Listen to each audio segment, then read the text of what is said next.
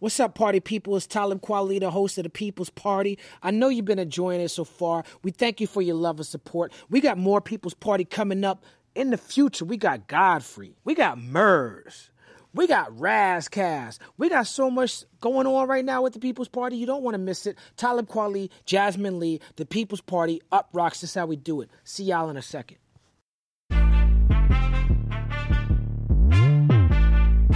What we done started. Look at what we done started. This the people party.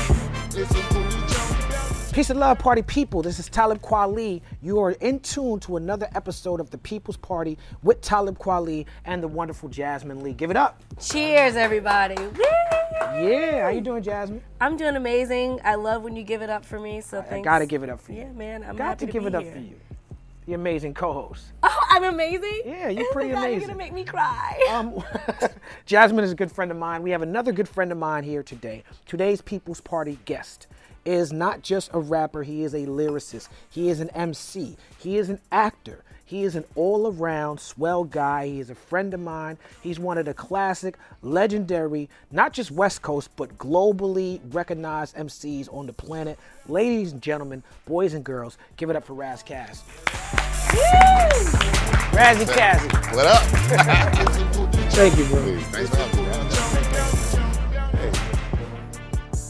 What's up, Razzie? Happy to be here. Happy to see you. Yeah, man. People's Party. Yeah, you know, man. I've gotten to talk to a lot of my friends doing this. I've noticed. Um, some of the people I've met through social media, uh, but as you've seen, there's a couple of people that I know. You know what Right. I'm saying? You one of them homies that I know for real. yeah, we go back. Yeah, so we gonna get into We it. got we got bowling stories. Yeah, let's Bowling, start I with that. I was gonna bring it up. That is on my list. When I first started coming out to the West Coast, I would call Ras Kass, and one night we went on a double date bowling at like some Korean gangster bowling alley Oh, that he took me to. Yeah. Thank you for that. You showed me Yeah, the we had a- real we had a great time. Los. Angeles. We had a good time. Um, your name, Ras Kass. Mm-hmm. Uh, not your real name. It's your Uh, MC name. I say it differently. Okay. It, it, it, uh, Native Americans, certain tribes, uh, they name themselves. Mm-hmm. You named It- yourself. It's the name that I took for myself. Okay, word up. Um, it, so it is my real name. Okay, it is got not you, my got birth you, name. got it is you. My my name. Where? What does it mean? Roscos was actually a, uh historical figure. He was an Ethiopian uh, prince fighting with uh, Menelik II for control of uh, Shoa. And uh, as I was reading it, uh, he was John IV. I'm technically John IV. Uh, on my birth certificate, I'm John Austin, John Richard Austin II, number two. But my grandfather and my great grandfather were John Austin. So I'm John Austin. I'm John IV, John Austin IV. Okay. And I felt like, at the time, I was trying to figure out who I would call myself, who I wanted to be. I knew I wanted to be an MC. I was already getting knowledge of self, and I didn't want to keep the my slave name, as we call it.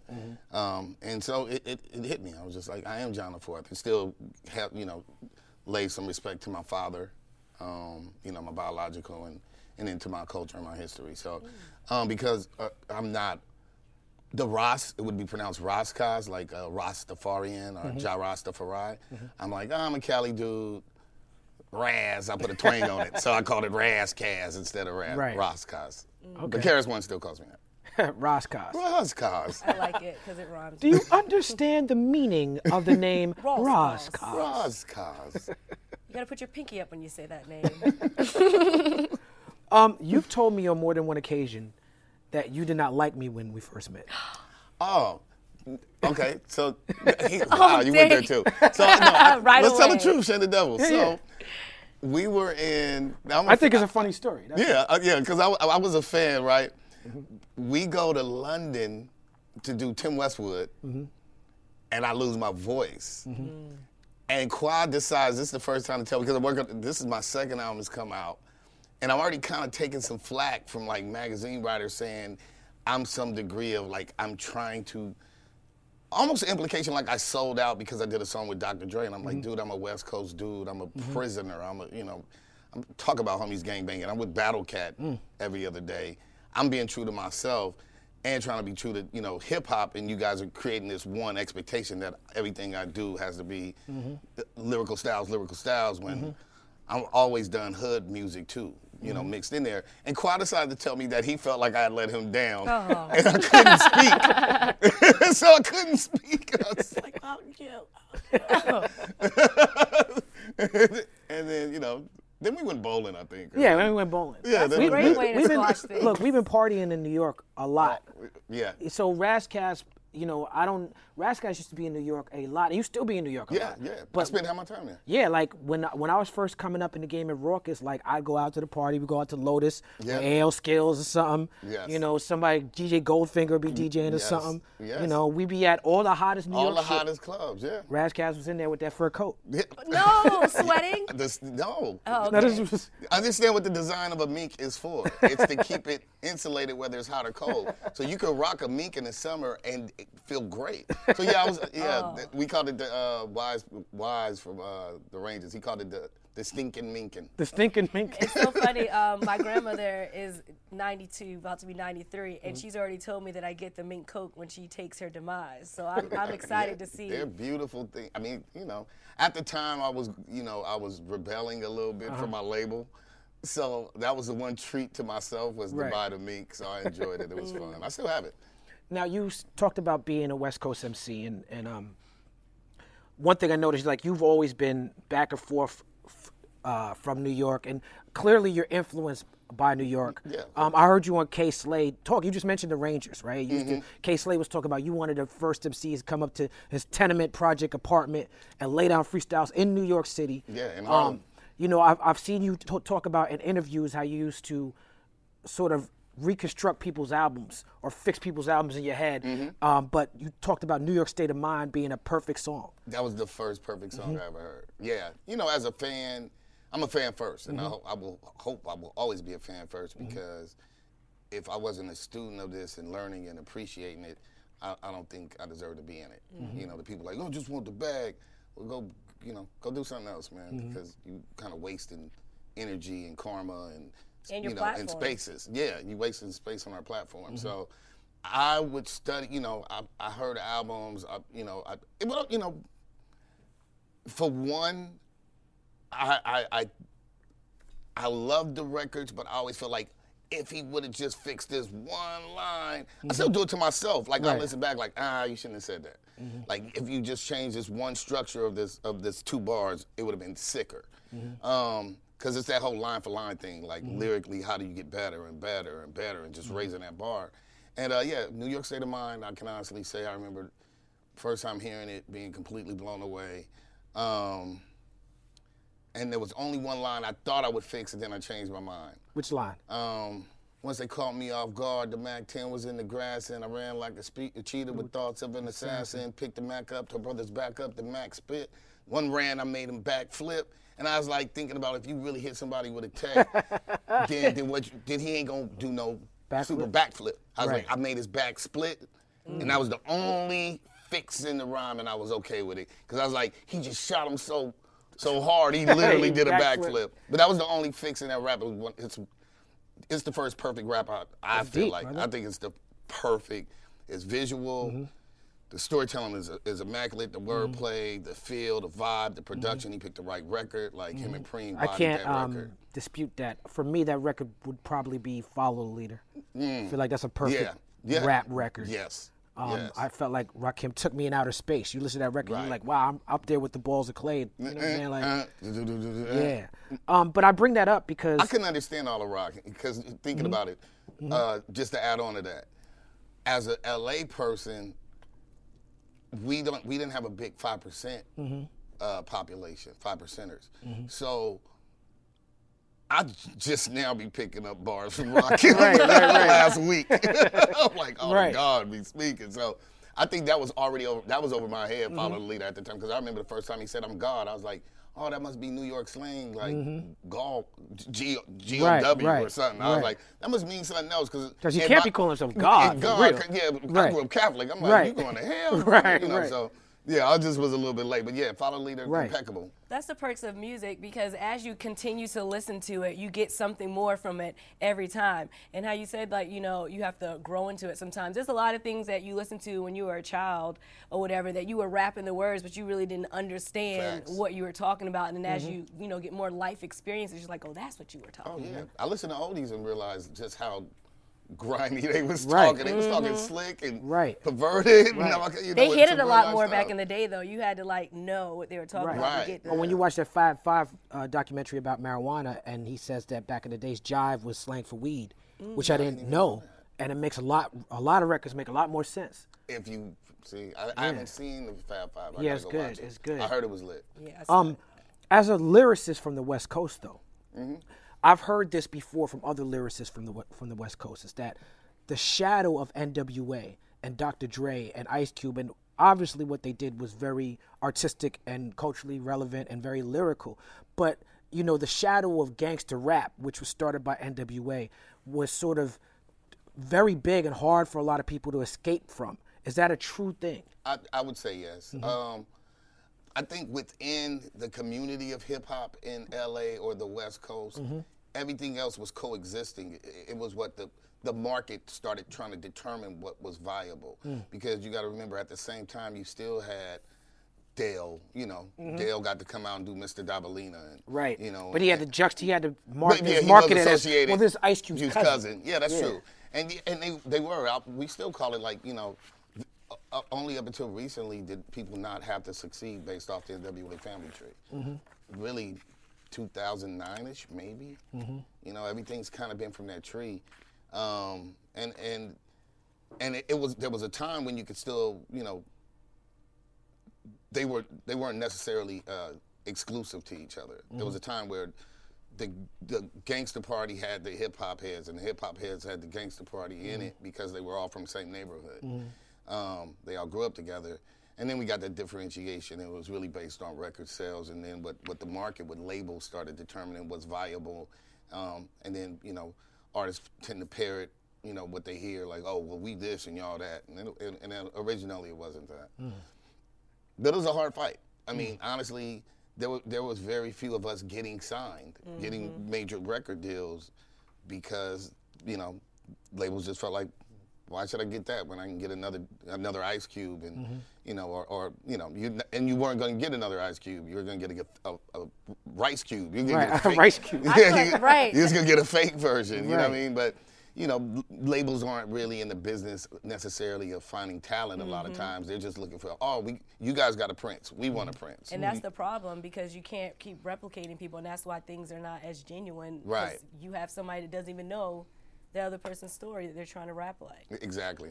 Um, you said that New York had the influence of the five percent and the more cultural influence, and you, you joked about uh, just now getting things that Rakim said, but some people might say they just now getting things you said in Nature of a Threat or Nature or, or Interfi- Interview with a Interview Vampire. Yeah, you know, well, for me, I was getting knowledge itself, but it wasn't five percent. I was stepping into Nation of Islam, Moorish, the, the Moorish Nation, Nation of Islam. So my my information base was different, although akin to and related to five percent, where somebody else, you know, um, wherever you get it, encyclopedia, you know, you know, uh, uh, uh, I didn't know what Umi says means Right. at first. Just not, you know, I don't have that cultural background. You know, I grew up a Catholic, so there's certain things that, you know, you get it where you get it, and you build the rest of it as a mm-hmm. foundation. And so for me, I was always history mm-hmm. and Moorish science is mm. what I was building on, and so that's why I was coming out the way it came out, and and why some people couldn't get it. You know, just certain songs, Nature of the Threat.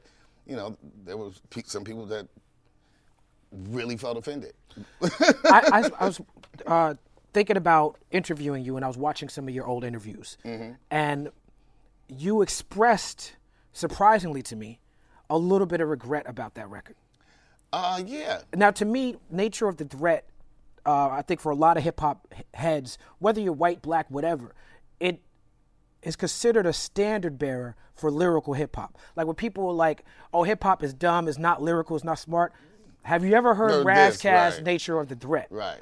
You know me. Obviously, I'm a pro-black rapper. Right. I don't feel like there's anything wrong with, with that record. You know Well, what I'm saying? no, Like- well, I, this is was my only regret. I Mm-hmm. don't regret the facts. I can't change what the facts are. Theses start with with a with a with an opinion, Mm-hmm. and then you use facts to prove the prove it. opinion.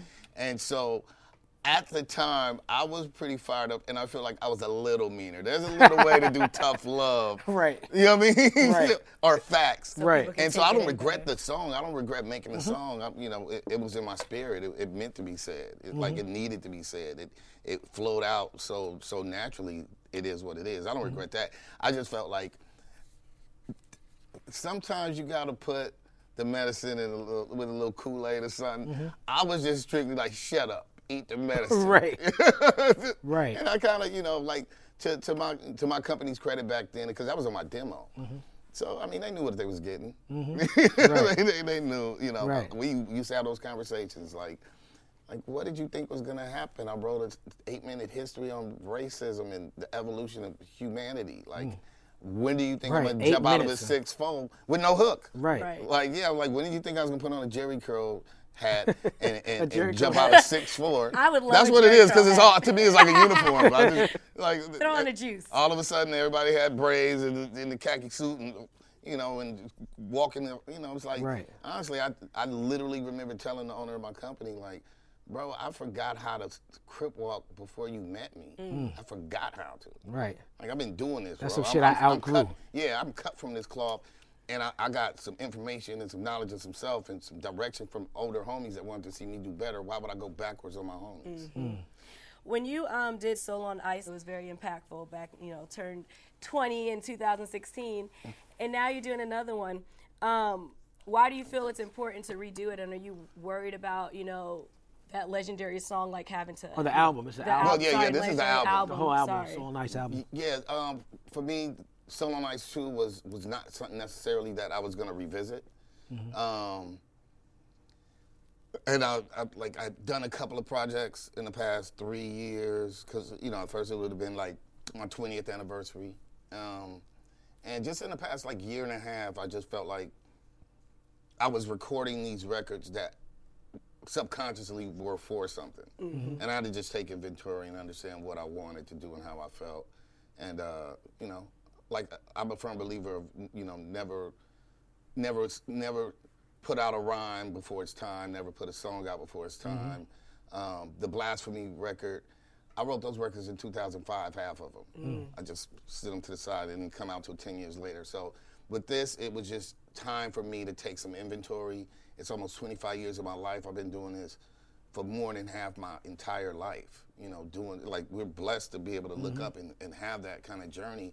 Um, whether it had all the baubles and the you know the 18 Bentleys and all that, it, that that's not what's valid to me. The fact that I got to pursue my dream, have a life, have a career, doing something I love, and look at you know take some inventory about who I am as a human being. What have I learned? Have I have you know uh, do I, you know, did I get better? Did I get worse? And then the other part was outside of looking in the mirror for me was looking at society. When I wrote Nature the Threat, how wrong was I? I think mm. it's getting worse. Hmm. Mm-hmm. so That record is very relevant. yeah, I mean, th- a lot of the, uh, that album holds up. It's it's literally song for song relevant, mm-hmm. and I wanted to analyze that in and of itself to look at myself. Like the first song on the album is called Silver Anniversary, and I'm talking about 25 years later. Mm-hmm. What's different? I'm like, not much. Especially in Trump's America, it's like we're going backwards a little bit. Well, I just said that. It's, it's a regression, so I think I'm even more right than ever. And um, it just was, you know, it was just certain songs. I, I was never trying to do like for brand purposes, number 2 But for me, this was the second stage of me looking in the mirror, Right. 25 years older, um, 25 years later, and, and, and, and trying to do some, some self analysis about who I am as a person. Um, you spoke about um, accolades and not receiving the the accolades that people get with the with the, Grammy. material items. But I mean, you and me both got Source Rhyme of the Month. Oh, yeah. Yeah. That's like a huge accolade. yeah. You know what I'm saying? Rena- uh, Remain Anonymous is the record, right? Yeah. Yeah. I got two. You got two. I only got one. So look at that.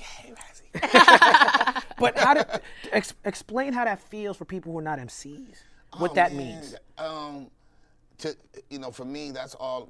Look, my my journey started simple, and they always say be careful what you ask for. But I'm very thankful for for what I've gotten, and so all I really wanted was a, a tape or a record with my voice and my face on it to give to my mother because she believed in me, um, and I wanted everybody because I'm a fan first. All my all my all the people I looked up to, I wanted them to say, "You're dope." I wanted Pharoahe Monch and Nas and Tupac and, and, and Big Daddy Kane and you know too many to mention Redman and Wu Tang Clan and Big Pun to say you know Mos Def, Kweli, mm-hmm. gang of people. I wanted them to say you dope, mm-hmm. Common, Twisted, Respect. whatever. I keep I'm gonna keep Right, on going. right. And So, mm-hmm. um, I that's what I that's really what I what I wanted to get, and then let alone getting a source dope is quotable. you Twice. know, twice. The first time, just as I'm like, okay, like I'm, you know, these are people that changed and affected my journey, my life. I'm thankful to this culture. It mm-hmm. gave everybody, it, the majority of people I know, and lots of people I don't know, this this music in one way, shape, or form has given them a life, a, mm-hmm. a, a, a- a career, mm-hmm. a journey. Um, and so, you know, to be appreciative of that and be regarded as really good at doing what we do, that you know, that's always humbling for me. You know, I, I wish, I wish we still collectively um, appreciated the craft of, of, of, of, of being a lyricist. Um, because this is in 2019 and I don't, I- you know, I don't like to be the bitter old guy. That's mm-hmm. not my job. Like, uh, you know, we mm-hmm. still look like kids, especially mm-hmm. me. I'm, I don't around here be a kid until I can't quit. Right. But I don't wanna grow up. I'm a toy. well, I'll be a grown man, but I, I, you know, I don't want to beat up face. I want the kid, face. I, nigga. yeah, I- you know, but you know, like this is the only job where being whack at it is the reward. Like you can't be the Indy 500 driver and keep crashing the car when you Right. start it. Yeah. They're not gonna let you drive the car anymore. Mm-hmm. You can't be the guitar player like I'm thrashing and then nothing. Breaking They, strings. they're gonna get mm-hmm. out of here. You mm-hmm. can't say I'm the fastest man alive, and you know, and and and, and Not you with lyrics. moonwalking. Right. So it, it- this is the one thing where it's like rap, but I don't care about your lyrics. Like what is? I don't even understand that. So I don't know when we turned into like full moron, where being bad at what you do is is the reward now. Right. But we were we were talking about it like before when um, Angela Rye was here because it's like a difference between how hip hop and rap used to be, and now it's this pop rap and this like you know. Because when rap first came out, it was about storytelling, and you mentioned that right there. It's like how many songs that are out right now are really telling a story to where you can follow it from beginning to end. It's just random words that rhyme in a hot beat. Yeah, I, I, some comedian. Uh, it was pretty cool. It was, uh, you know, uh, some. I just saw it tagged, and, and somebody tagged me on it. Um, a, a young lady, uh, comedian, and she she was doing Roxanne, Roxanne, and she was she rhymed the first verse of Roxanne, Roxanne, and then she did another successful right now groups. And it was, Oh, I saw it was really Right. bad. Showing you the Yep. difference. Oh, it really was bad that. by comparison. Right. And uh, you know, um, I don't know. I mean, I can't tell people what to like, but I, I do think that um, people are people are normally consumers and not connoisseurs of stuff. Mm-hmm. And we were just having this conversation upstairs about wine. And some people know how to take the glass and stir it and sniff it. Oh, 1782 Mm-hmm. Oh, with the, all the little you know, bourbon. And they know, oh, they understand all that. Most people aren't connoisseurs of music, so they just, if you keep showing it to them enough, they'll buy it. So it's kind of like the McDonald's effect. We all know McDonald's is not good for you unless this is your sponsor. No, unless like they give me yet. some money. McDonald's give me some money, then it's really good. It's, it's but, but yeah, like, but, be, but they soul for a spend so much nugget. money. Twice on Sundays. No but, no, but you know, it's just they have marketing. Mm-hmm. They have marketed things to the point where they've tricked you into thinking the food that ain't good for you, Mm-hmm. it, it, because everybody else likes it, it's got to be good. And so we, we've kind of been trained on a diet of trash. I mean, Oh, I always yeah. advise people to like, you know, go somewhere, go honestly get out of this country and go eat a, a piece of fish. You know, have a salad. Like we we trying to buy organic, and even our organic ain't, ain't for real. Right. Mm-hmm. Like like drink some real water to change your life. You know what I'm Mm-hmm. saying? Eat some real meat. It's a whole different. You you don't get the itis. You get energy off Right. of food and water, It's when it's not all the pollutants and all this other stuff they add in it. money controls everything because if you have money to pay for the marketing that is what people are going going to look at so it's like you go on the radio and it's all the trash songs with the you know the beats that's all you're hearing on the radio so if you don't have access to any other music you're going to think Right, that that's good because that's what you're listening Exactly. to Exactly. And that's a, that's a, even a new thing because uh, when Raz started and I started, it wasn't that. It was only the free radio. There was no radio you could pay for, internet that you had that you could, you know what I'm saying? It was nothing like that. Um, and it's interesting that when people have more choices, Right. how they take in less information. Well, because you know now, for instance, you you know that you happen you have a conversation and your in, your phone is by you. You have a conversation about whatever tampons. Next thing you know, it's ton, be doing 10 that, million. but- I know. I'm sorry. Go on. I'm I'm I'm clearly using the tampon right now. But anyway, uh, you have a conversation about it, and the next thing you know, that's all that's on your Instagram. You know what I mean? Because that, that- algorithms the and- algorithms Right, are yeah. set up for that. Like you just give like a little hint, and then they're like just showing you those ads. So Mm-hmm. you can literally be in. Um, for instance, I was talking to one of my friends, and she looked at somebody's Instagram that was like 20. We don't see 20 year olds Instagrams because we're not following them, but their, the, their Instagram is is is in a state of shock and it's like all they're seeing is the cucumber sucking and all of that other stuff so they're like oh this is cool rather than um That's funny because all I see is like people my age talking about how whack it is. That's, that's, exactly that's my 'cause algorithm. that's what your Right, right, algorithm right, is right. If it wasn't for the shade room we probably wouldn't have seen it at all because Right. it would have stayed on the little kids stuff but you know Right. they, money rules I just see like Spinderella talking about how whack it is. That's Right. what the shit I be seeing. Monie Love confused about what's going on. Right. I'm like in the Shouts out to middle. Monie too. I have like the young follow, I have young Mm-hmm. followers, and then the older ones. So it's like I see a little bit of both. Um, you are but very deliberate though about this sort of fraternity of MCs. Yeah. Throughout your entire career, you've been in groups. You've you know, and I want to ask you about Golden State Warriors too because I want to know what's going on with that. But you've been very much like what what are we doing guys? You know you like you you started like your first big record was with on with the Sway and King Tech on the Street Fighter soundtrack and you was on with some impressive MCs mm-hmm. but since then like when I'm listening to Ras Kass Spotify it's all these records with just rappers and producers, working class, bar for bar rappers Right. and producers. Like you're like, who, whatever. I'm, I'm gonna come do a song with you. You know, um, why are you like that? Um, Because I'm like that too. It's the right thing to do. I know I'm like that's that too, but I find it's rare. It's rare. Not everybody's Yeah, built like that's how we built. They don't You care know, about the like craft. people, and I think artists are visionaries. And Artists be like, so when you get on, your career becomes about maintaining being on. So Right. you start being tunnel vision about what I got to do, what makes business sense, and you stop thinking. But everything I hear from you, everything I see from you, is not. Is not. It's very competitive. It's like I'm competing with y'all. I'm Right. competing with Friendly this- competition, Yeah, I'm competing. yeah. I'm competing, but we're all in it together. I'm a fan 1st again, and um, I enjoy networking, doing creative things with creative people.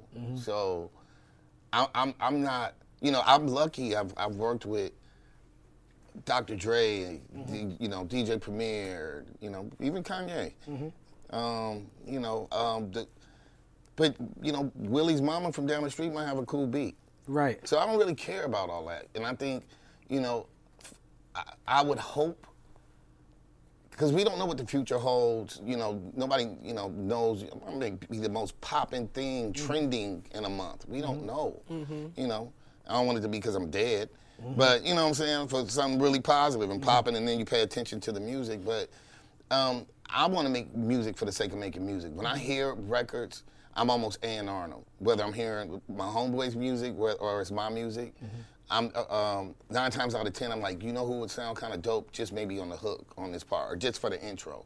So, you know, I always at least try to reach out to people that I hear on things. Um, to say, hey man, would you like to be a part of? I wouldn't mind if you just did this part. You know, like it was really dope to um, for the new album, man. You know, I, I reached out to CeeLo. I know his time is money. I, can't afford all. You know, can't afford to pay him what, what he. did. And he didn't ask me for nothing. He's just like, yo, I got you. And he bodied it. And the, the dopest thing was just like, cause I heard him on this record. I'm like, yo, I hear you on the hook. He took the record and he was like, you want me to do a verse? And I was like, Well, not really. I mean, I mean, I mean, no, Like, no, you no, no start thinking like, wait a disrespect. second, CeeLo Do do, I got want you to verses. do a Yeah, I'm like, Yeah. yeah. I'm like, I heard the singing part, but look, feel free because you may hear something I don't hear. You know, but it was just dope. Um, you know, that's how I want to be. No matter what, is like, let's make the record the best record it can be. Not The record is king. Not be right. Don't be the mm-hmm. groupie about who's popular. Mm-hmm. You know what I mean? I've watched that many a times of people just groupie on whoever's popular. It's not even for the sake of making a, a hot record or a great mm-hmm. record. It's about you just being whack, being being being corny about who's popular today. I, you know, I, bro, I've been popular since middle school. That's that Libra, baby. Yeah, for real. I really, He- you know. he's a Libra? He's a Libra Yeah, too. I'm a I Libra. always Oh, know the Libras. damn. I know I have a problem. I'm a Libra too. so am I. know. Yeah, okay. And we're September Libras too. Yeah, yeah, 26. 29. Yeah, baby. Yeah. yeah, so you know, for me, it's it's just mm-hmm. about for the. I hate to say for the culture, but I, I love the culture. I love I love the creative aspect of making music that at least I think is really cool, Right. and hopefully other people can enjoy that journey with me. You know, whether they're popular or not. So that's with MCs. I'm always, you know, I'm always reaching out to people based on what the music is telling me to do.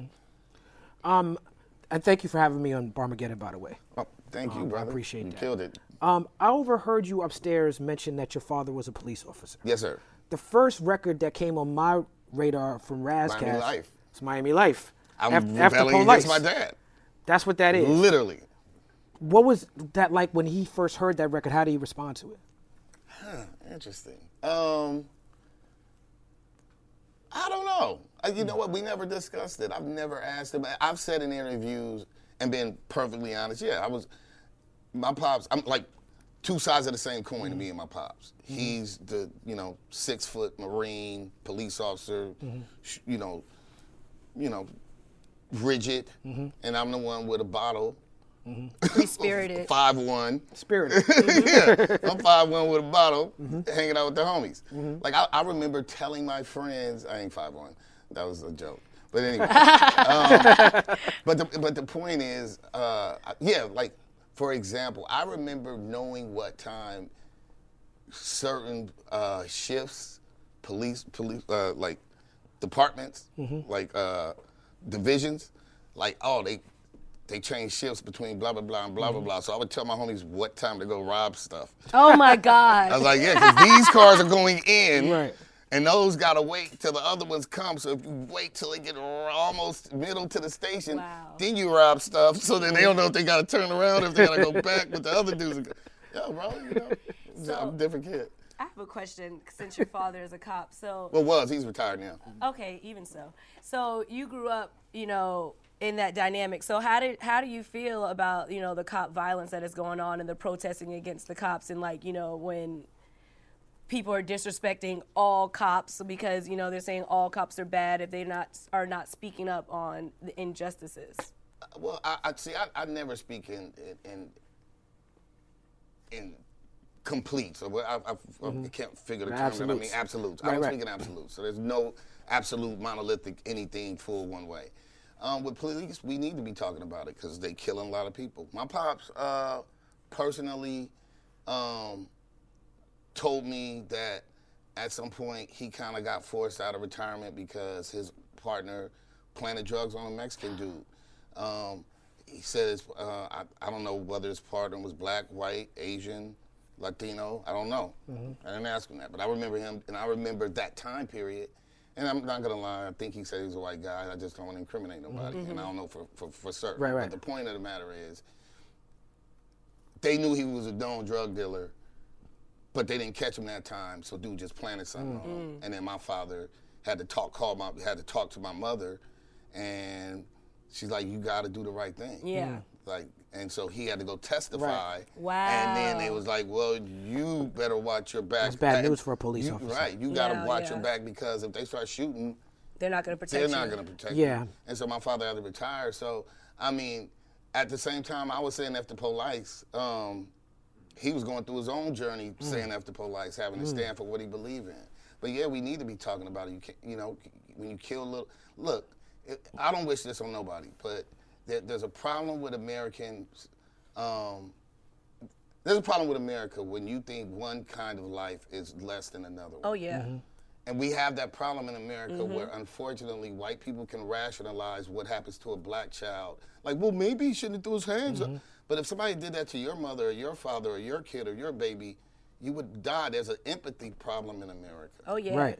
And the thing is, at the end of the day, they're they're killing people for no reason, and we've seen so many different Yeah. cases where there's a, a a a white person getting arrested. I literally saw a video of this dude dancing, and they didn't shoot him. They didn't. They just tackled him and arrested him like uh, I've seen what them slap the do. police officer and still. Yeah, get- you seen the Stone Mountain where the dude got his hand on his on his on his pistol. Yeah. And the cop is still like, "Hey, you know what's Right. going on, guy?" Right. Um, but it's interesting what you said about, you know, she asked about because that's that's a thing in the activist community that there is no good cops, and I have a line on um, on a record I got with Jay Electronica, uh, all of us where I say the good cops either retire or get fired. You know, we all know the Serpico story, so it's Yeah. like it, that's what I think that people speak to is that it's so systemic. The police are working for the system. They working to serve and protect the property, right? So even if you're a good dude, you know, when I was working at Nkiru Books, there was an organization called 100 Black Cops, and it was led by this one black dude who was in Bed-Stuy. It was black cops in Bed-Stuy who lived in Bed-Stuy, and which was rare because most of the cops lived in Long Island. Right, And it was white dudes from Long Island who had, but these guys were in. They made it a point to live in the neighborhoods they were patrolling, and they were trying to be good, upstanding cops. But I could imagine that it was very hard for them. Mm-hmm. I could imagine that, like you said, what your father went through. When you try to do the right thing, the system is so toxic. That thin blue line. You know what I'm saying? Like that's really the the problem with They gotta clean with it out. police, Uh, I mean, you, accountability. You, you have to. I mean, the system is already designed for somebody to lose, right? Mm-hmm. So, th- um, I, I would say this. Um, I f it, I, it's it's it's a it's a s- a, saying, and it was first it came for the communists, then it, and I did nothing. right. That's from for the blah, um, blah, blah. the priest from uh, Nazi Germany. from Nazi Germany. Yeah, talk about the And then they finally came for the Jews, and then Yeah. Mm-hmm. there was nobody else to come because you, you understand what I'm saying. So you have a responsibility to, to all humanity Mm-hmm. to do what's right. Because if you only care when it happened to you, then it's too late. Because it will happen to you too. That's right. And that's what I used to tell my Mexican, my Latino homies, like. You, you, you keep doing politics, even in prison, and hanging out with skinheads, people that'll Mm-hmm. kill your mama, and now they want to build a wall around you. And guess who's going to stand up with you to say you don't build a wall nowhere? We will. That's right. Black and we, brown we unity. Have black and brown, we need to Right. stay together. Same thing, white people get it together, bro. If either you either you part of the human race or you the enemy. Mm-hmm. That's right. And that's what I'm about. But we gonna call a spade a spade. If you on if you on some fuck shit, I gotta call you out on it. Can you speak on that a little bit? Because right now, there's our country is moving more fascist and more nativist, Mm-hmm. and even in the black community, there are black p- community, there are people in our community who who hate immigrants Mm-hmm. and who blame some of the problems that we have, some of the uh, systemic problems we have on black people on immigrants. And in L.A. in particular, you have a history. Of, of tension between black Brown and and brown black. communities. I feel like the whole black and brown unity in LA is more prevalent in two ways. One, because you ha- definitely have more of a history of deten- detention, but because there's more of a history of detention, there's more of a need to show the black and brown unity. Right. Um, what are your thoughts on that? I think um, if Khalid Muhammad, Mm-hmm. if a man won't treat you right, what makes you think he would teach you right? Mm. Um, we are mistaught as Americans, period. Mm-hmm. Still celebrating false holidays and Mm-hmm. fake this and whatever. They won't teach you. it- it- Niggas, they still teach you that some white guy discovered something. You Mm-hmm. can't discover places with people on it. You know, so we, we are miseducated people. And then, you know, everybody, we live in a country that says, this is the hierarchy. Let's not play with it. White man, white woman. Asian man, Asian woman. Da, da, da, da, da. Then it's black woman, black man. they Caste got us at the Uh, It's bottom. black man, Yeah. black Oh no, for sure. No, it is black woman, black man. Black That- women are the least protected out of I- I- everybody. I, I, we can we, we can agree to disagree. we take because when, for when- when- during slavery, they broke us, they raped you guys, and made us watch Mm-hmm. under penalty of death. Even, even my my mother, my father had to go go to war. My mother just had to get educated. She had a different story and I'm, a struggle. And I'm not saying those struggles are. Uh, I don't compare pain. So I don't compare like the Holocaust with the blah blah blah. I say it's all shitty. But uh, this caste system was designed to to to to cut, the, w- w- castrate black men. Yeah, we keep were, them we were, we were castrated, and it's purposely. That's why you saw all the shows, even in the TV shows. It was a strong black woman. It was the lazy slouch ass man. Mm-hmm. They've always created that dynamic for us to be beneath. Uh, uh, and we got to recognize our power and protect our women. I'm not saying you. I think what you're, what you're saying is as accurate. I, I think what she's saying is accurate as, as well because um, the numbers support the point that Jasmin is saying. I think the numbers support that. You know, when you talk about uh, uh, privilege, we're talking about who has privilege. Like we as black men, everything you're saying is true. The system is designed, especially when we talk about castration, because white supremacy is based on fetish, fetishizing us and making sure that we can't have children and make sure we don't take their women. And racism is a system of racism is built on that. But I think the the result of it is because as, as women will uh, face the violence more, and you know, and then when we start talking about you know LGBT and, and trans issues, it's like when th- those those communities are dealing with like the double oppression. yeah, yeah, but I don't double think I don't think oppression, I, I think stating those numbers and saying that the numbers back that doesn't take it a- a- away from your point at all. But also- about the caste system. I say that I say that the black women is the least protected because at the end of the day, we we are we uh, fight for feminists. That's for white women. We fight for black people, black men, and then it's like uh, every time when it's like black women are like, for instance, the Chris Brown situation when Chris Brown was talking about. Um, women in good hair, whatever. I didn't see anybody come to the uh, support of black women, but black women. But when there's ever there's an with issue that. with black men, I, black women I don't always follow are Chris the first Brown, one. so I wouldn't have known that he said. No, that. I think I think I've been time see at the same way that I think that you're correct when you when you talk about when you talk about the data of who's really getting the brunt of it. Yeah, I mean I, I would have to say like, you know, just because I think that black I do think that black women are often oppressed at the hands of black men. Oh, You yeah, so they I deal with think that too. But with that, that's this is where those conversations bla- back break down. I think because while you're right about that, I think to say I didn't see anybody, that's perception. You know what I'm saying? And it's like, I think it depends on, on, on where you're looking. It becomes confirmation bias because I think there's plenty of black men who disagreed with those Chris Chris Brown lyrics, and and I saw that. Do we need to step up more? Absolutely. Yes. I- I you know what I'm saying? Yeah. But if what- uh, if the conversation starts with I didn't see, then it's like it starts to cut off. You know Okay, I'm I can I can understand that. But Um, you have had a very unique experience in the industry is because you've been around a lot of like you said the Dr. Dre's, the Kanye West, the, the, the people like that, the you, you know the Coolios, you know what I'm saying? Like you've been very very you've had major label deals, big budget records, this and that. But I've also heard you speak about just how difficult that was for you to be yourself in some of those situations. Right. Um, I've heard you talk about advice that Dr. Dre gave you. Mm-hmm. Could you share some of that with us? Um, uh, the, the one thing Dre said to me was, uh, I was, I think I was on my second album. I mean, no, my third album, and uh, he was mixing something, and uh, you know the kind of thing he, he he is he is a lover of just good hip hop. Like he just likes music. He's he's a fan. Right. And so I, I just remember, yeah, it was the Van Gogh record, and he was like, "So how you feeling?" I was like, "You know, I'm doing okay." I, I was like, "Yeah, yeah, you know, I think it's dope." He's like, "Ah, nigga, you ain't confident. You ain't confident." I was like, "I was like, bro, I don't have, you know, I, I used to watch, bro, and them got budget. They kicked out Michael Jackson Right. from the studio, paid a million dollars, like beat it, Right. pun intended." Right.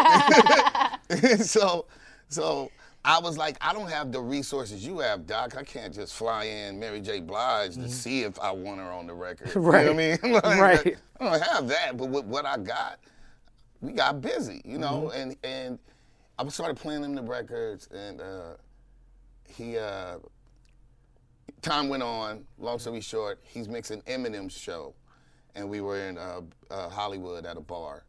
Um, he had just finished mastering, sequencing, and mastering the album, so he's playing me Eminem show, and uh, it's just me and him. And uh, he's like, "When the album coming out?" I was like, "Ah, the, the company merged and blah blah blah." He's like, "Ras, if you stay on that label."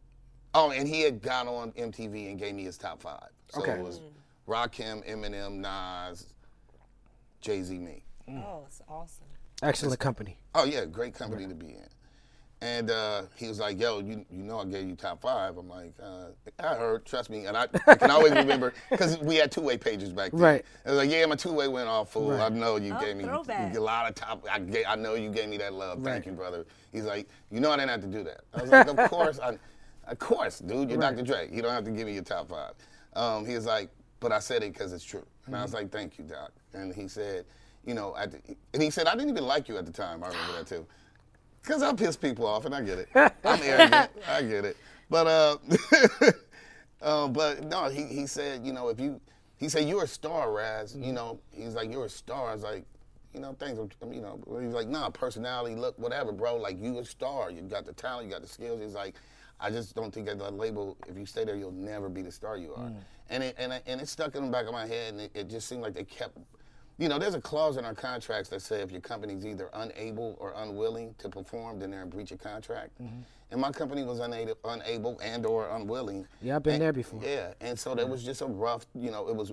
What I try to tell artists is, you guys are running around here shucking and driving to get signed.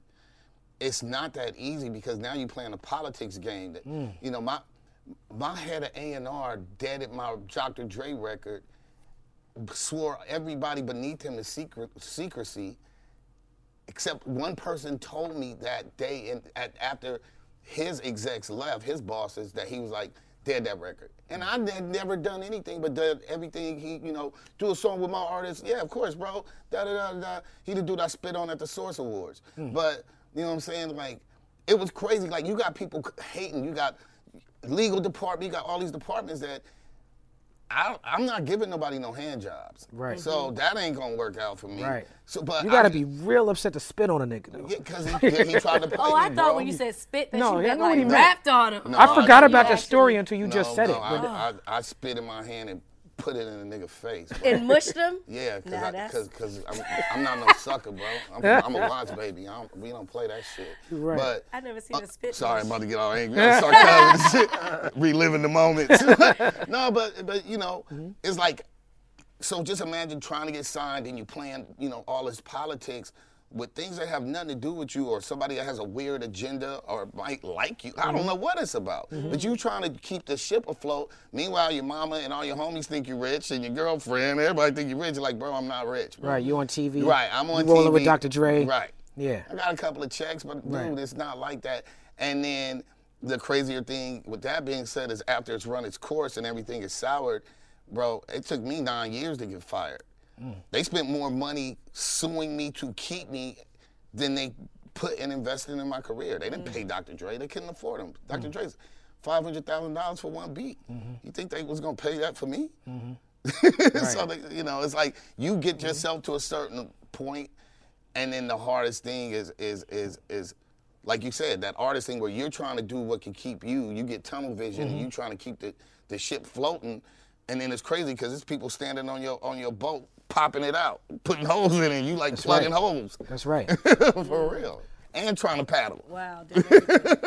yeah. now, with that experience, it led you to be early on crowdsourcing. Yeah. I think in the hip hop space. Um, Posdnuos called me once.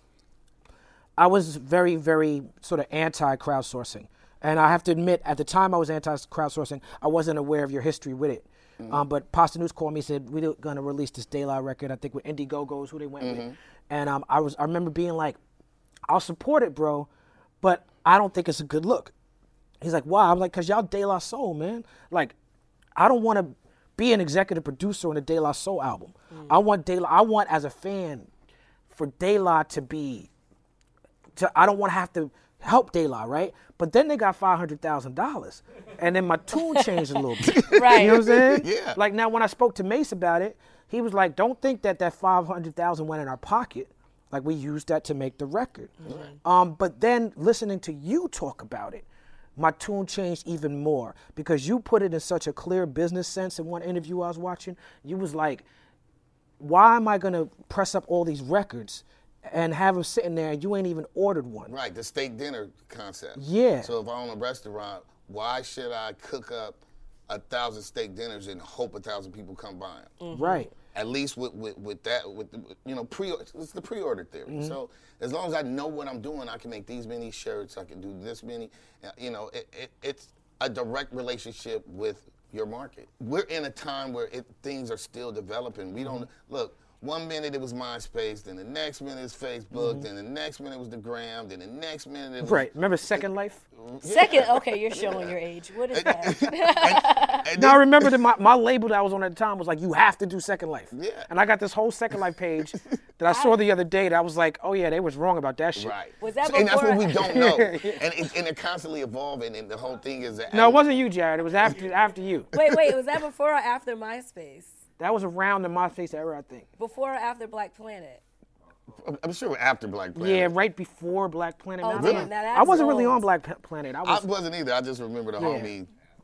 I think Yeah. yeah, yeah. People was getting into relationships on Black Planet. That was our era. 87 babies era. I, I just think there's so there's no set model because this is still constantly evolving. The technology, what the trend Mm-hmm. may be with whatever platform is going to keep changing. Somebody's going to Mm-hmm. invent something else that we all gotta have. Mm-hmm. You know, so I, I, I don't knock anything. Um, and I kind of let my nerd techie friends because that wasn't my idea to do um, uh, Indiegogo and all that stuff. That was my techie nerd Mm-hmm. Right. homie. That was like, You had a good great team. platform. Yeah. Yeah. And, you know, you got to have, you know, I, I'm not great at everything. So, you know, it's part of having that team and that infrastructure that s- suggests some things that Mm-hmm. might be out your comfort zone. Fresh minds on the team for Um, Yeah. sure. And, and, and let's utilize all platforms and, bubble. Because the other part is, I mean, think about this. We're almost right back to where we started. Spotify, YouTube, Facebook, Instagram. So most of them are like, pay us money for these many ads. So if I'm independent Willie, I got a hundred bucks on it for a week. What do you think, you know, Capitol Records got on it? Mm-hmm. Right. Right. So now you still doing the same marketing upside down, backwards, hmm. period.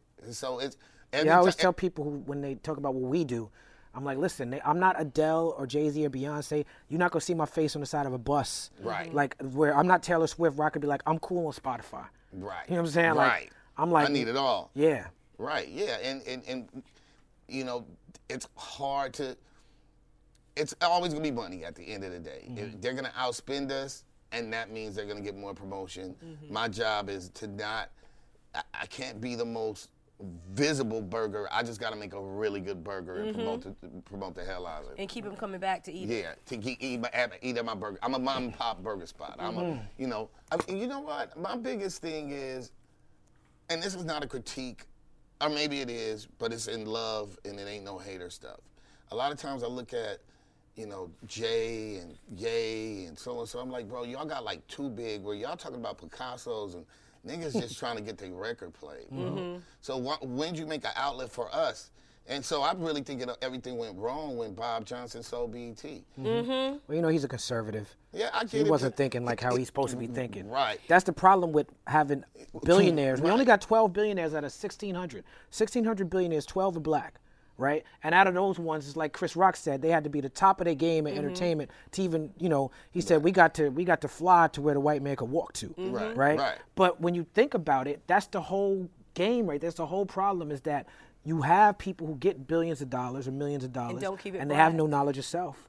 And so even if we were to get like say we were to get reparations, forget billionaires for a second. Say what they was to give us reparations right now.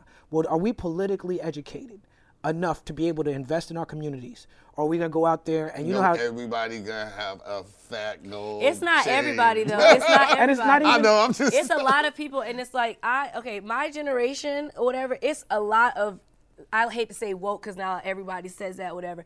But it's a lot of people in my generation that want to, the black people, the black community to be bettered and know that investing is what's going to do that. Like, mm-hmm. I have friends that are owning houses and then renting those houses to their other black friends to Right. keep that money in the community. So that's not what's going to happen to everybody. It's like, you know, a, a large few, but the people that are actually going to be able to invest the money, they're going to be able right. to do something. Yeah, and I would never speak about the community like it's a monolith. Right. But I do think that when the problem is that uh, is that the reason why we have so much our dollar is worth so much. Mm-hmm. The black dollar is worth so much, but not for us. Well, I mean, first of all, we're 99% consumer. Mm-hmm. So black people and I forgot how much we make per year, but it's insane and it's a shame.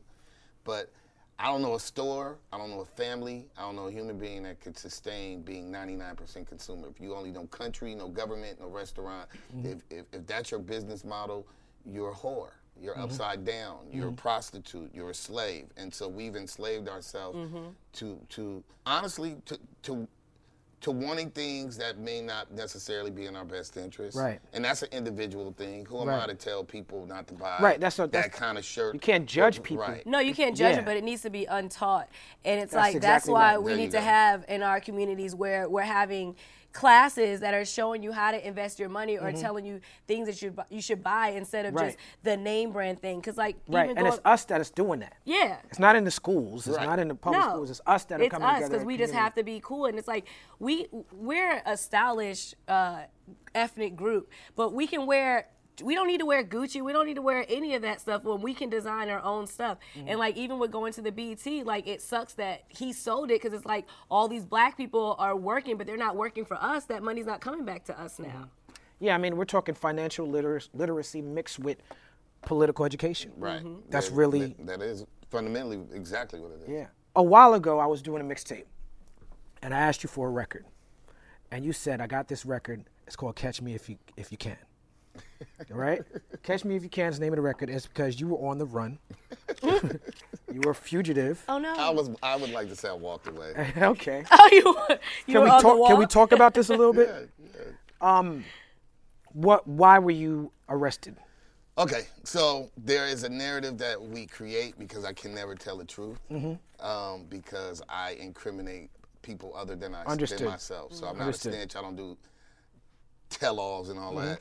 So the narrative was I drank and drive. That's not quite. That's part of it, but that's not exactly what the story is. Mm-hmm. And so until I decide that I want to bring other people's names into the story, which is totally the factual truth, um, I just owned it. I, I blew it. Don't drink and drive. It's not smart. It's not a good thing. Um, but that's not really the big part of it. At the same time, uh, my company decided that because that happened like a year before. And then you know you get a good lawyer, and you know you drag it out, and then I was probably gonna have house arrest.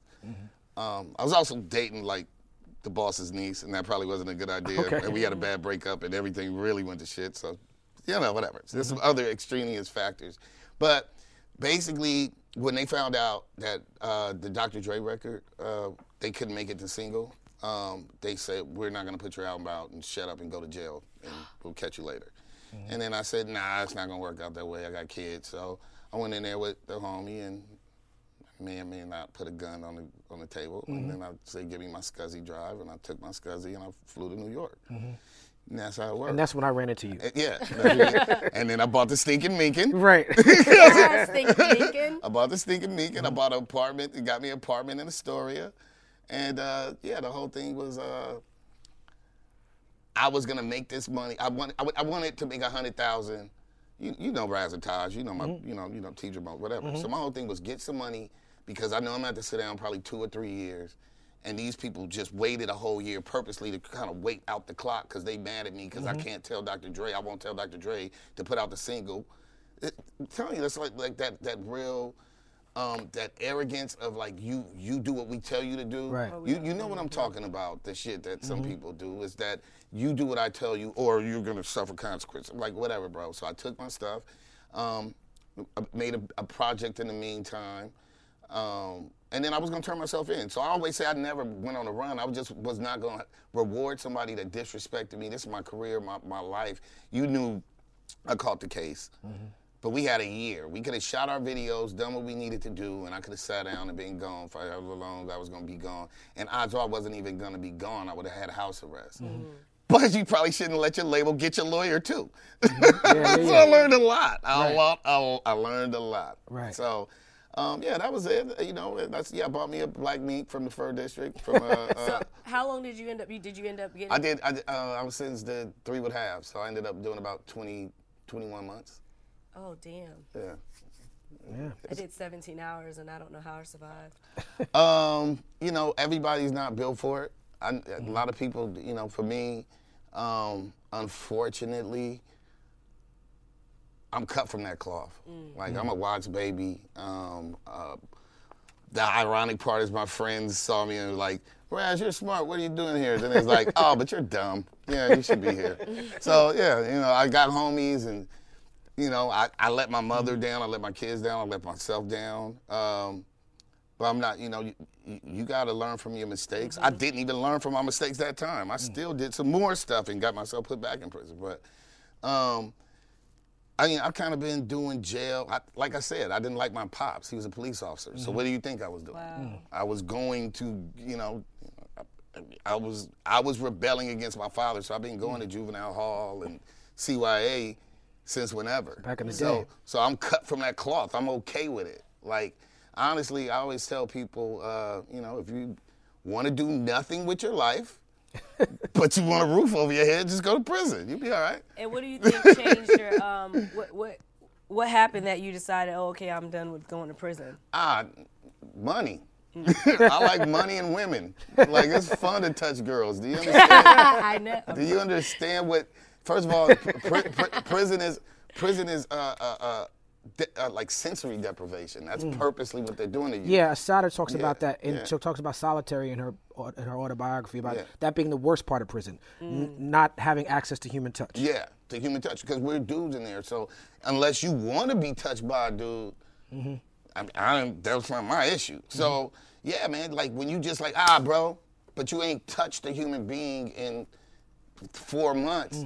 So you just waiting for a visit so you could hug your mom, smell a woman, smell you mm. know, smell, touch a hand that's soft and get a hug, you know, mm. and that you start being much more rigid and, and, and some people never come back from that. Mm-hmm. I mean, even I was uh, you know, it's gonna affect you no matter what. And I mm. didn't have any traumatic per se experience. I had the normal experience, but it just it it sucks. It sucks to not be. It sucks to everybody in prison.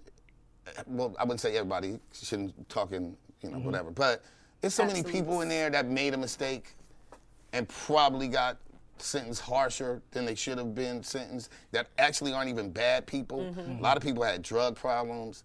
Um, a lot of people have money problems. Mm-hmm. That's why people Poverty steal stuff. cause. So Poverty. mental Pop- health needs yeah, to be so people are penalized for, for poverty. Yeah. And so, um, it- literally, homeless people go to they take them to jail because they're homeless and call it loitering. Right. Like, what, where are they gonna go? it's crazy because I think I said this on a, another episode, and it's like we can definitely limit the amount of people that are on jail if you make it make it easier for people to live. You're giving people minimum wage that they can live off of because sometimes a lot of times people are committing crimes just to survive. Like they don't Of want to be a criminal. And, and well, the other part is you got to remember, somebody's got to lose. This is all for profit. These prisons are for profit. Same thing. With they right now they're locking, locking up little brown babies and taking them, stealing them from their parents Mm-hmm. for profit. It costs. It costs. Right now we are all paying in our taxes. I believe the number was four hundred dollars a day for them to not give Right. a kid nothing to eat, to give them a not give a, a baby A shower. a shower. So, like, we live in an evil country right now. and We mm-hmm. should own that. We should all We got own it to. and hate. And we all hate responsible our- for it, too. We are all responsible mm-hmm. for an evil, evil country. And what we have, whatever we get collectively, we earned it right now. It's mm-hmm. sad. Because if it happened to any of our family members, our little babies, you would be ready to kill something. Mm-hmm. Now, with that being said, it costs forty dollars to put a to, to feed a kid and keep the families together. Blah blah blah blah blah. We're paying four hundred for them to abuse the babies. Mm. Mm.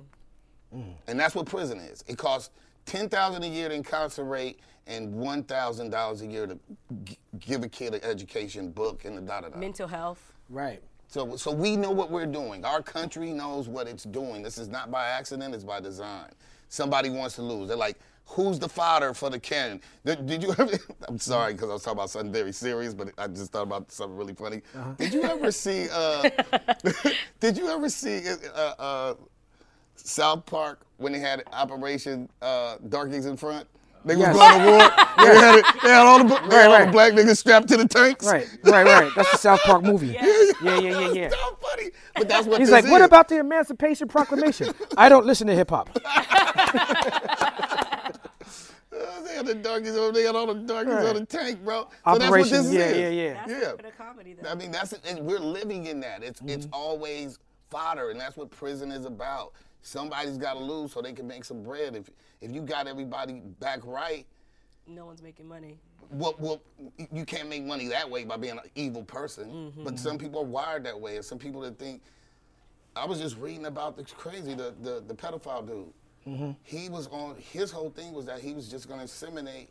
So the future people don't. Which feel- dude? don't- There's so many of them. of 'em. I was just about to the- say the- that, the- it's a the- lot. the- Epstein. Epstein. Epstein. Uh-huh. Mm-hmm. Epstein is actually on some eugenics. Mm-hmm. So Yeah, yeah. he- his whole thing was that's why he was raping young, young up upstate New York. You know, Right, right.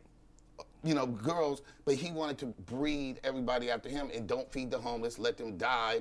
You know, Darwinian Billionaire law. talk. Yeah, billionaire talk. You know what's crazy about that? There's a I did a Comedy Central show called uh, "This Is Not Happening," and I told a story about going to this billionaire's house, and he was having this extravagant party, where it was just him and a bunch of girls and me and Lionel Richie. It was only only dudes there, just me and Lionel Richie Wow. right? And um, I told the story in Comedy Central, and the the end of the story is I stayed. I was supposed to stay for three nights. I stayed one night, and then after the first night, I was like, "This is not my scene. Mm. I got to get up out of here." Like I felt like the evil spirit. Mm. You know, and I tell the story. You know, I called my father that night, and I was like, "I didn't. Something's not right. I gotta leave." The girls I was with was the wrong type of girls I should have been hanging out with. Right. You know, they was of age, but they was the wrong type. You know what I'm saying? Disclaimer. Yeah, Yeah, yeah. But that disclaimer is important mm-hmm. because his name comes up in the Epstein report. They boys. That's who he was hanging out with. So I, I never understood exactly what made me want to leave until this year. Yeah. I'm like, that's That whatever was he was, confirmation of what your six. whatever he was going on, whatever was going on. I didn't need to be around that. Right. Yeah, man. You gotta go with your gut. You got to. Yeah, rap life brings us to some.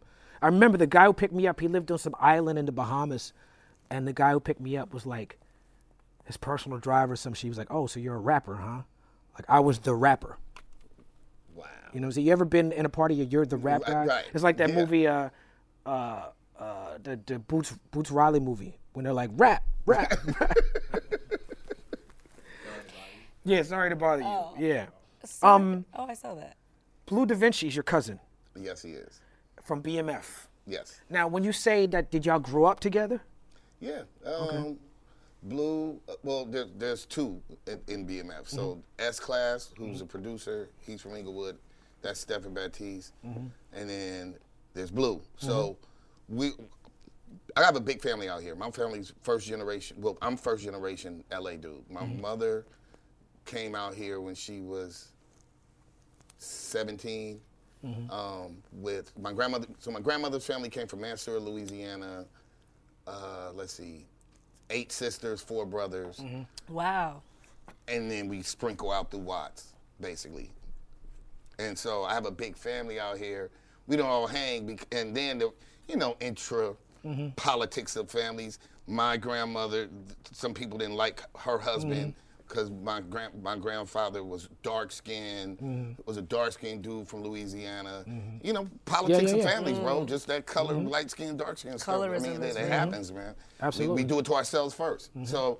Um, not all of us were close. And then there's different age brackets. You know what I'm saying? So when I'm 15, they like 12. Mm. I don't want to hang with them. Right, I want right. to hang with the 17 year old. Right. So um, we we got cooler through the music when I first started working on, on music. Mm-hmm. Um, because Steph is a producer, Blue was the rapper. And, and after the first album, my whole thing was I can't, you know, my you know, my cousin was kind of upset. Steph, uh, S class, he he was a little upset because he was like, "Yo, I'm sending you beats. Why don't you use no beats?" I'm like, mm-hmm. "Look, I'm not in the power position. I'm not Tupac, and they are really fighting with me on what beats to use." Mm-hmm. I was like, "I'll tell you what the logic is. I'll just take Blue with me. They can't. They can. T- they can kind of fight with me about the beats if mm-hmm. it ain't Diamond D or so and so whatever." Um, but they can't fight with me on who my hype man could be. Mm-hmm. So that's what happened. I pulled Blue in with me on that level. Um, also, our big co- Blue's my co- my cousin, and he's also from the, the gang of the neighborhood that, that we live in. Right. So, Wino, my big homie, is his big homie on some straight G on some G shit. Right. And so it was just easier. It was an easier fit. Yeah. To, to, to have him travel with us. Wino is the first person that introduced us to DJ Pooh. DJ Pooh. Mm-hmm. Shout out to DJ Pooh. he puts um he just takes a liking to blue because blue just had a big mouth and was like funny he had jokes he a gunner he's a street dude but he's also hilariously funny mm-hmm. so blue was funny Pooh wrote uh, him into a movie Three Strikes and let him mm. be blue in the movie Right. Love that movie. and then from there, Pooh and Wino met Meech and them because they had came out here mm-hmm. the- specifically to work with Pooh. Mm-hmm. And then Blue got pulled in. And then honestly, the truth of that story is Meech, I was supposed to be the, the president. So it was going to be me as a president, kind of like some, um, I'm trying to think of something like like a Dame Dash Jay Z Right, type right, right. thing. So I would have been the president. Blue would be the artist because I'm the one that had the experience on, on a major deal. I opted out. Blue went in as the artist and the, the CEO with Meech. Um, and then they were out here in LA, but it wasn't it wasn't really making sense. Um, it was just a weird time in LA, and I you know my logic was that I know my home. And I mm-hmm. was like, you know, because, you know, Meech and them, they were really good dudes, man. And, and mm-hmm. I've been around a lot of money. I've been around football money, basketball money, mm-hmm. music industry money. I ain't never seen money like that. So I neither. I was like, bro, y'all like the Benetton of cocaine, bro. Yeah. I was at a couple of them parties and BMF parties in Atlanta and Miami back in the My day. cousin. This before they got to Atlanta. Okay. So, so that was why I, Patchwerks is also foundationally made from my journey mm-hmm. by, in Atlanta. So my whole thing was take this to the Wodies. That's what I called Atlanta dudes at the time. It's like, mm-hmm. yo, take this to the Wodies because if you stay in LA, they're gonna start sending trick chicks at you, a mm. torpedo, because y'all got way too much money and don't nobody really know y'all. Mm-hmm. You know, they know Blue, but Blue ain't never had Maseratis and blah blah blahs Right. and Right. I remember one time they all went in the club. they was all in the club. they looked crazy. out there. they looked crazy because I was like, who is these dudes in this? It was these dudes in like uh uh a night at Roxbury. Uh huh. Yeah, they had them kind of. Right, they came in like, Finally, yeah. so they had the night rock, and, and it was Meech and Blue. I'm like, I'm like, what is that y'all got on? He's like, no, the shark skin. I was Right, like, bro, shark that skin don't suit. work here, bro. uh, you can't. That's not a good outfit for LA. Right. But they was, you know, they just had money, and and my logic was, and I'm sure Blue and they all realized that there was some other things that happened. I was like, bro, these dudes is jackers. They're gonna be haters. They're gonna be mad at y'all because y'all out here doing it way big, big, big. So then, you know, um, I know I'm, you know, I know I threw that idea out. At some point, they decided to use the favor and go to Atlanta, go to Patchwerks, and the rest is history. Next thing you know, um, Kron, when I'm in prison, Kron, I'm calling collect, and Kron get on the phone like, um, your cousin Blue was crazy. wait, is that your Krondon impersonation? Yeah, yeah. That was pretty good. exhibit like Blue going to jail. cuz. Like, now I talk to Blue. He like, man, I don't care. I- We was at the club. I think uh, basically, Mm-hmm. apparently, they created making it rain. Yeah, man, I've seen They I see some things like I was I was partying really not so much Atlanta, you know, but the Miami, Miami, scene. yeah, bro. When they was in Miami, it was like Yeah. So uh, when they throw up BMF, they throwing up one I know. Which is our neighborhood, um, period. It's designed, the whole hand, sick, everything. So the, the streets is blue and all our homies, and then Meech and them had money, money, money, money, money, money, money. And wasn't there an issue with Rick Ross for talking about I'm big? They call me Big Meech. Um, th- I, I don't know. I, don't, I won't say I much never heard about that what one. I. Yeah. Um, I read no, it no. He said. I think I'm Big Meech. Um, but he never met Big Meech. He never met Meech. He, I, Blue. Will t- I mean, you know, Blue will tell you that.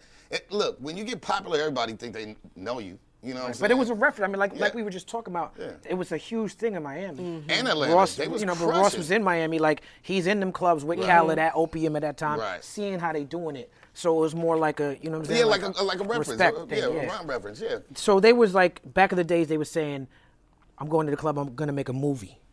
Yeah. Right? You've been in it. Maybe as many movies as albums as you have. You know what I'm saying? Like you're a full fledged actor. Like actor.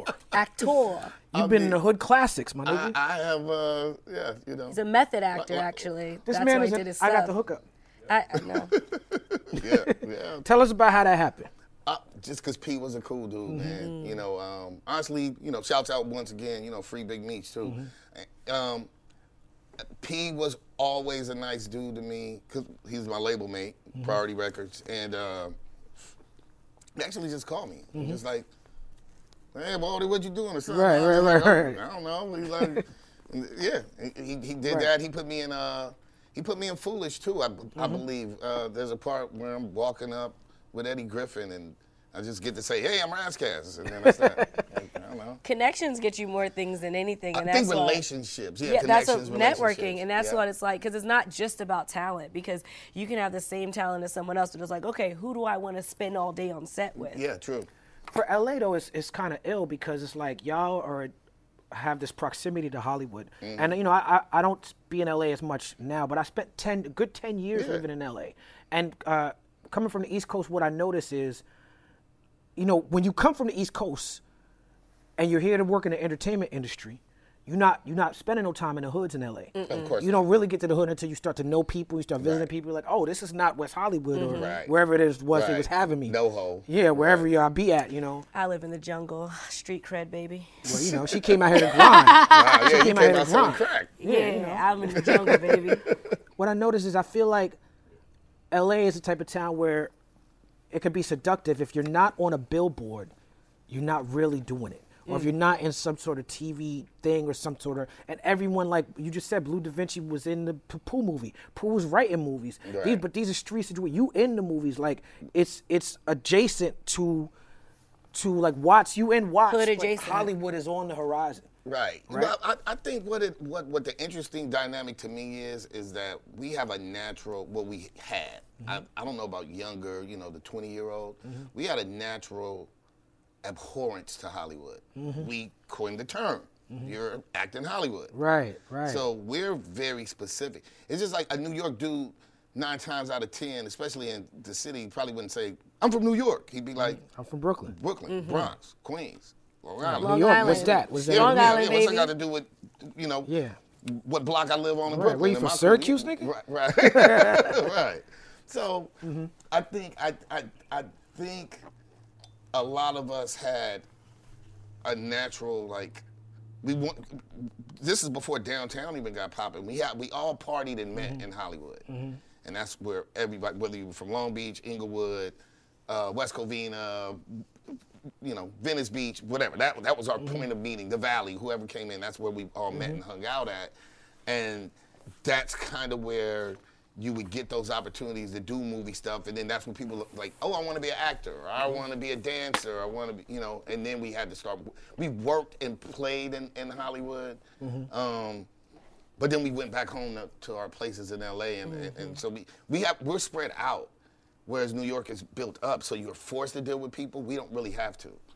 We have a different mentality. So we're very clicky. I always feel like I feel mm. like LA's a very clicky place. Like it's like oh I hang with these guys, and mm-hmm. so and, and literally there was a time when the young black actors only hung out with the young black rappers. They didn't even we didn't even hang out with the black R and B guys. Mm. And then the young white actor kids hung. You understand what I'm saying? Mm-hmm. Like we Yeah, yeah. really did that. Yeah. Like it, it it would be Kenan and Kel throwing house, you know what I'm saying? Mm-hmm. Little house parties and only certain people could you know go hang out. Yeah. Yeah.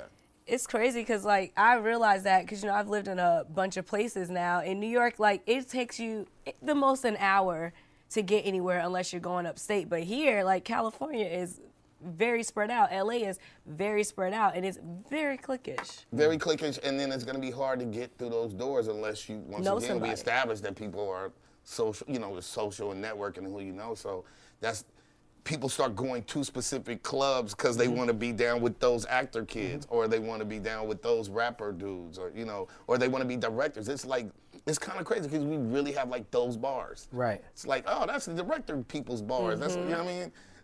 it's crazy. we, right. we got a very interesting dynamic. as somebody, Ras Kass, as somebody who has been listed on Pitchfork and About and all these, you know, not so much knowing about the culture, but you're also on Dr. Dre's list. Like you're listed on all these top ten lists and people's top five. Who? I'm not gonna ask you who your top five is. But, Thank you. But who? Right? You know, we get that. Right. Right. I'm gonna ask you Diamond, who are the. MCs that influence your style. Like for me, I can say my style is like a, a amalgamation of KRS One, Q-Tip, early Ice Cube. You put that in a pot, you got what I'm you, doing. You got what you was cooking with. Yeah. That's that's pretty. Let's see. All right, I'm gonna have to go. KRS-One. Chris is definitely for Oh, no, yeah, for me, like yeah, yeah. the For- standard bearer. It's it's it's a. I don't know if it's Ice Cube or Ren. It's one of them. So that's that's our interlope, our, our- our overlap right there, Yeah. right? That's our, our interlope. our overlap is There's and Ice Cube. And Ice Cube. That's why we get along. yeah, Yeah. yeah, probably. And then I, I'm trying to think of my third though. I, um, Q-Tip for me because one, the native tongues, I felt comfortable when I saw that De La Soul video and Jungle Brother. I'm like, I'm not a tough guy like that. I'm like that. I, I look like them. I, I relate to them. And then Q-Tip had a soft voice, and I always had a soft voice. So just ha- for him being so good at his craft, but naming himself something off and quirky, Right. having a Right. soft voice, not really being hard and gangster. Right. That was my lane, but I was also like pro black, and I thought I was Ice Cube and Q-Tip at the same time because I wanted to be fiery, Right. But I was like also like native tongueish too. with, with, with, with the with the easy listening voice. A Yeah. Little bit. Yeah. I don't know who my third is. That that, that it would be somewhere between a, a pun and an L and mm. a you know a. That Pharoahe. You know, um, just like lyricist. uh, yeah, just a real. No intonation, just bars. Mm-hmm. I noticed that about your tracks though. Like your most compelling tracks are that. To me, that's what I know I'm gonna get rap because like this is rap shit right. for other rappers. Yeah. To impress other rappers. I'm talking to my I'm talking to my peers. Yeah, Mm-hmm. yeah. I just did one Grammy speech. I wrote this record called Grammy Speech because, um, you know, at, at the rate I'm going, I may not win Right, one. right. And so I just wrote what I would say. right. I'm still from that Chuck D school. Who gives a fuck about a goddamn Grammy? You know, we Crib, in- Chuck D. You know, I, I just wanted to. I, I was thinking about ODB Mm-hmm. when I wrote it, so I was just thinking like, Wu Tang for the children. right. And what Wu-Tang would I say in that moment if I was there and just He like, said Puffy's good, but Wu Tang is for for the the children. That's the part people forget. Yeah. He said Puffy's good. But Wu-Tang is for the children. Yeah, no, he, he, so I, it, it was just, you know, it was inspired by ODB, you Mm-hmm. know, just keeping it one, keeping it a buck, and so I just re- wrote that scenario. It's on the new album, man. So yeah, but those are the ones where I, I Mm-hmm. Right. feel like only my MCs would imagine, because I, I, I've just, you know, I know you've been to at an award show and just been like, Had to spit on a nigga. No, no, a mush spit. That's what, that's Oh, yeah, it was awesome. I did was like- mush spit. yeah, I know what you mean. Um, but with that said, is there anybody new? Who are the newer dudes that? And I'm talking strictly lyricists. I'm not talking I- popularity. You know, I never do that because Mm-hmm. I feel I'm such a fan of so many people, and I'm not gonna remember everybody. I Mm-hmm. just feel like you do a disservice, and, and then people do a, a lot of plugging the same names. Mm-hmm. Um, I just love hip hop. Mm. I, I will say this: I feel like 2017, 18, and We'll see about 19. I'm still waiting to see. But I felt like last two years, amazing years in hip hop. People made fire albums. Like, you know, just, you Yeah. know, I just, I've just really been Yeah. impressed with the quality of people going and doing a craft. Um, you know, uh, Book of Ryan. Uh, that's the one that was on my mind. Book of When you Ryan. said people been making incredible albums, the first thing that popped in my head was Book of Ryan. Yeah, man. That's like, the one over the last couple of years. That He one made me just, god damn, He this nigga busy, Royce, man. bro. He got J. busy. Cole is my.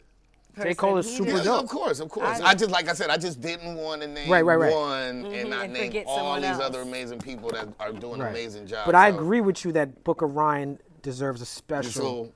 yes, place, yeah. Yes, Past three years, but eh, yeah, Royce did that. Mm-hmm. That that's crazy. But shouts out to all the dope people and groups that have been really making amazing Mm-hmm. music, man. I just, it's just as a fan, I've been you know it's a battery in my back, and I, I, I, I nobody signs up, and if you, well, if you did, that's your mental issue. I didn't sign up for second place, Mm-hmm. so I didn't sign up to be, you know, riding nobody else. I don't, you know, Mm-hmm. There are no, you know, seat belts on, on, mm-hmm. on cocks. I'm mm-hmm. not riding on none of that. So, so, sorry. There's no seat belts. Oh. Seat belts on cocks. so, you know, my, my, my thing is I want to be first and I'm trying to make the best I can make to be number one. But just because I'm striving to be the best mm-hmm. doesn't mean I can't give everybody their props. That's so right. I'm, i think everybody that's making good music deserves their props. Well, number one in the hearts and the minds of the people, Ras Kass, ladies and gentlemen. Razzie!